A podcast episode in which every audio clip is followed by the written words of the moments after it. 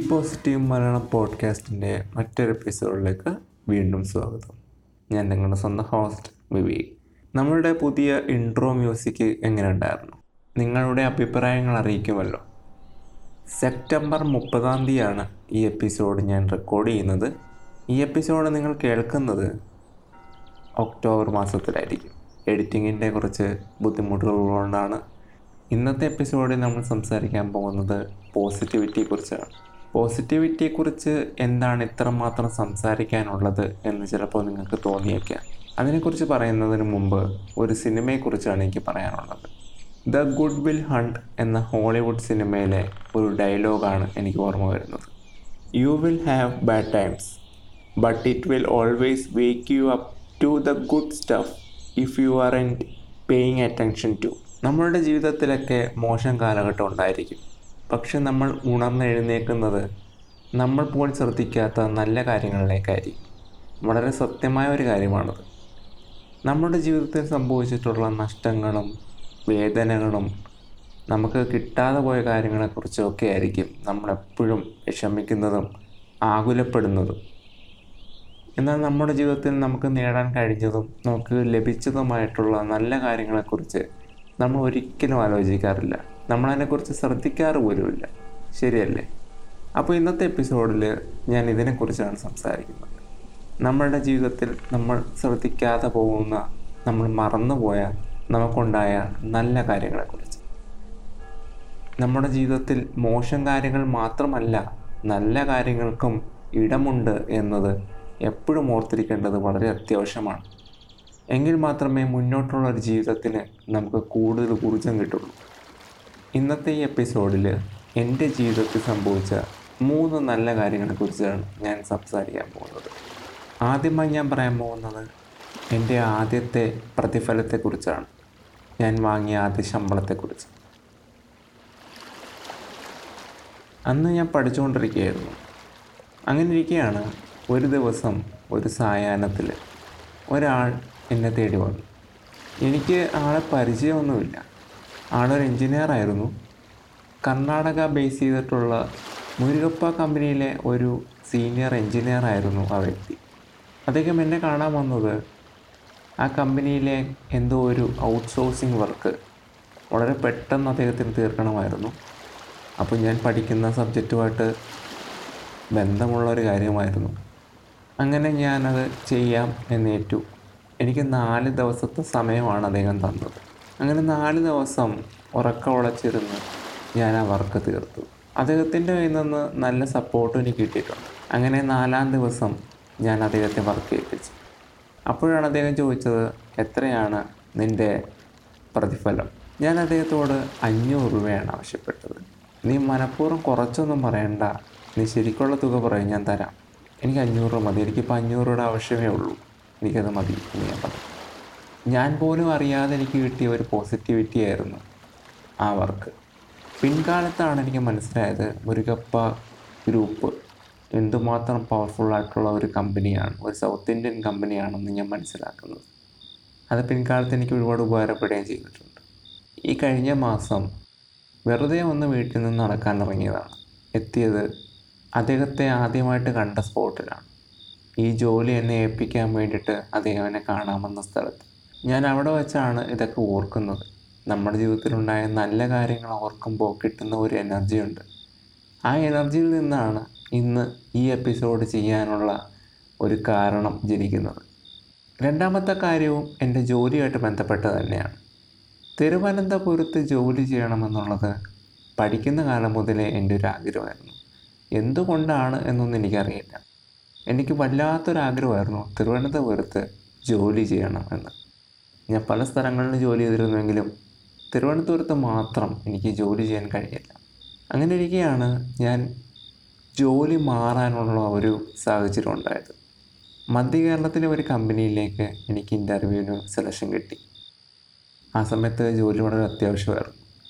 ഞാൻ മധ്യ കേരളത്തിന് വന്നു ആ കമ്പനിയിലെ ഇന്റർവ്യൂ അറ്റൻഡ് ചെയ്തു. അവിടുത്തെ റെസ്പോൺസിബിലിറ്റിയെക്കുറിച്ചും എന്തൊക്കെയാണ് ഞാൻ ചെയ്യേണ്ട കാര്യങ്ങളെക്കുറിച്ചൊക്കെ അവർ വളരെ വ്യക്തമായിട്ട് എനിക്ക് പറഞ്ഞു തന്നു.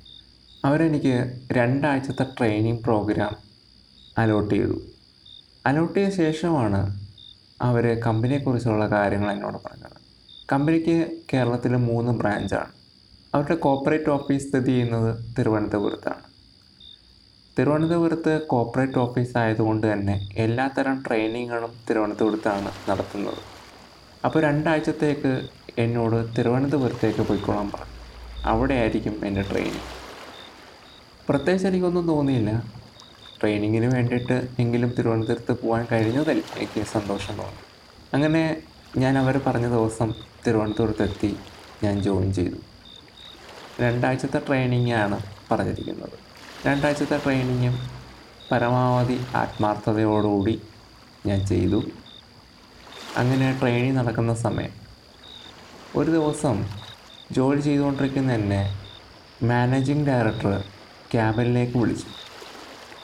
വല്ലാത്തൊരു ഭയമാണ് തോന്നിയത്. കാരണം നമ്മൾ ട്രെയിനിങ്ങിൽ നിൽക്കുന്ന സമയമാണ്. മാനേജിങ് ഡയറക്ടർ തന്നെ നേരിട്ട് ക്യാബിനിലേക്ക് വിളിച്ചിരിക്കുന്നു എന്നൊക്കെ പറയുമ്പോൾ നമ്മുടെ ഭാഗത്തുനിന്ന് വല്ല തെറ്റും സംഭവിച്ചിട്ടുണ്ടോ എന്നൊക്കെ ഓർത്ത് ഞാൻ ആകെ പേടിച്ചു. എന്നാലും ഞാൻ എന്താണ് പറയാനുള്ളതെന്ന് അറിയാൻ വേണ്ടിയിട്ട് അദ്ദേഹത്തിന്റെ ക്യാബിനിൽ ചെന്നു. വലിയ മുഖവരമൊന്നും ഇല്ലാതെ തന്നെ അദ്ദേഹം കാര്യം എന്നോട് അവതരിപ്പിച്ചു. തനിക്ക് ഇവിടെ നിൽക്കാൻ താല്പര്യമുണ്ടോ? തന്റെ സ്കില്ലുകൾ ഇവിടെ ആവശ്യമുണ്ട്.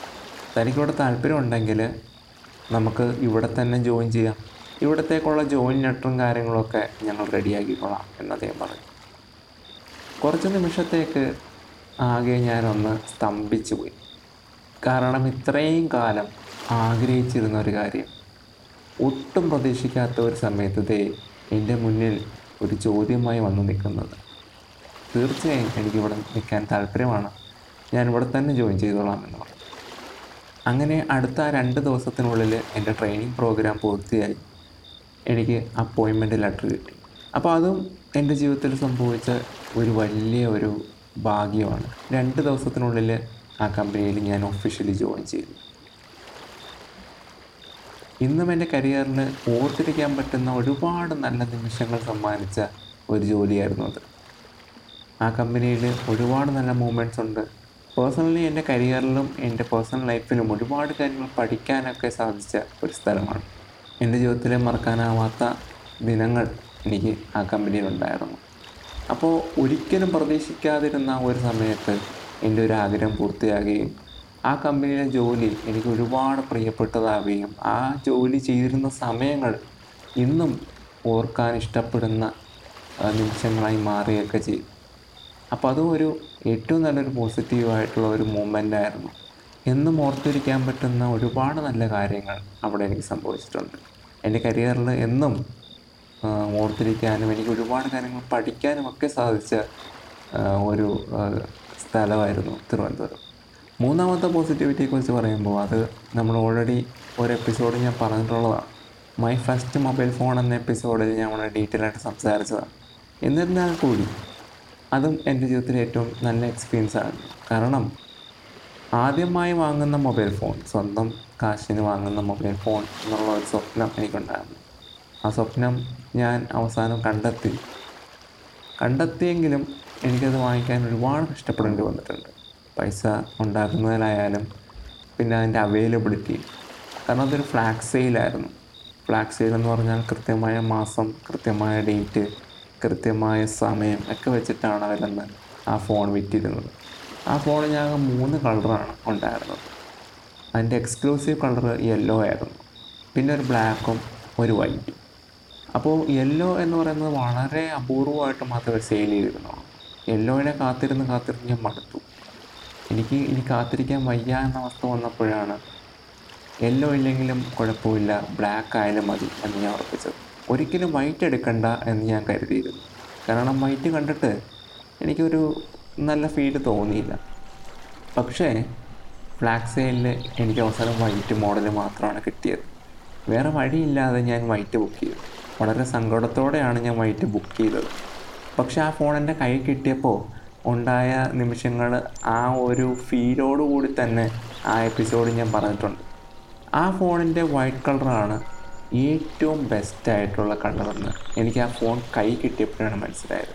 ആര് കണ്ടാലും അതിന്റെ ശരിക്കുള്ള വിലയുടെ ഇരട്ടി പറയുമായിരുന്നു. അത്രയും പ്രീമിയം ലുക്കായിരുന്നു അതിന്റെ വൈറ്റ് വേരിയന്റിലുണ്ടായിരുന്നത് അതും എന്റെ ജീവിതത്തിൽ സംഭവിച്ച മറ്റൊരു പോസിറ്റിവിറ്റിയാണ് കാരണം ഞാൻ എടുക്കാൻ ഉദ്ദേശിച്ചിരുന്ന കളർ എടുത്തിരുന്നുവെങ്കിൽ വളരെ ചീപ്പായിട്ടുള്ള ഒരു ഫോണായിരുന്നിരിക്കും എന്റെ കയ്യിലുണ്ടായിരിക്കുക. പക്ഷേ ആ വൈറ്റ് കളർ കാരണം ആ ഫോൺ ഒരുപാട് എടുത്ത് ശ്രദ്ധിക്കപ്പെടുകയും ഏകദേശം മൂന്ന് മൂന്നര കൊല്ലത്തോളം ഞാൻ ആ ഫോണാണ് ഉപയോഗിച്ചത്.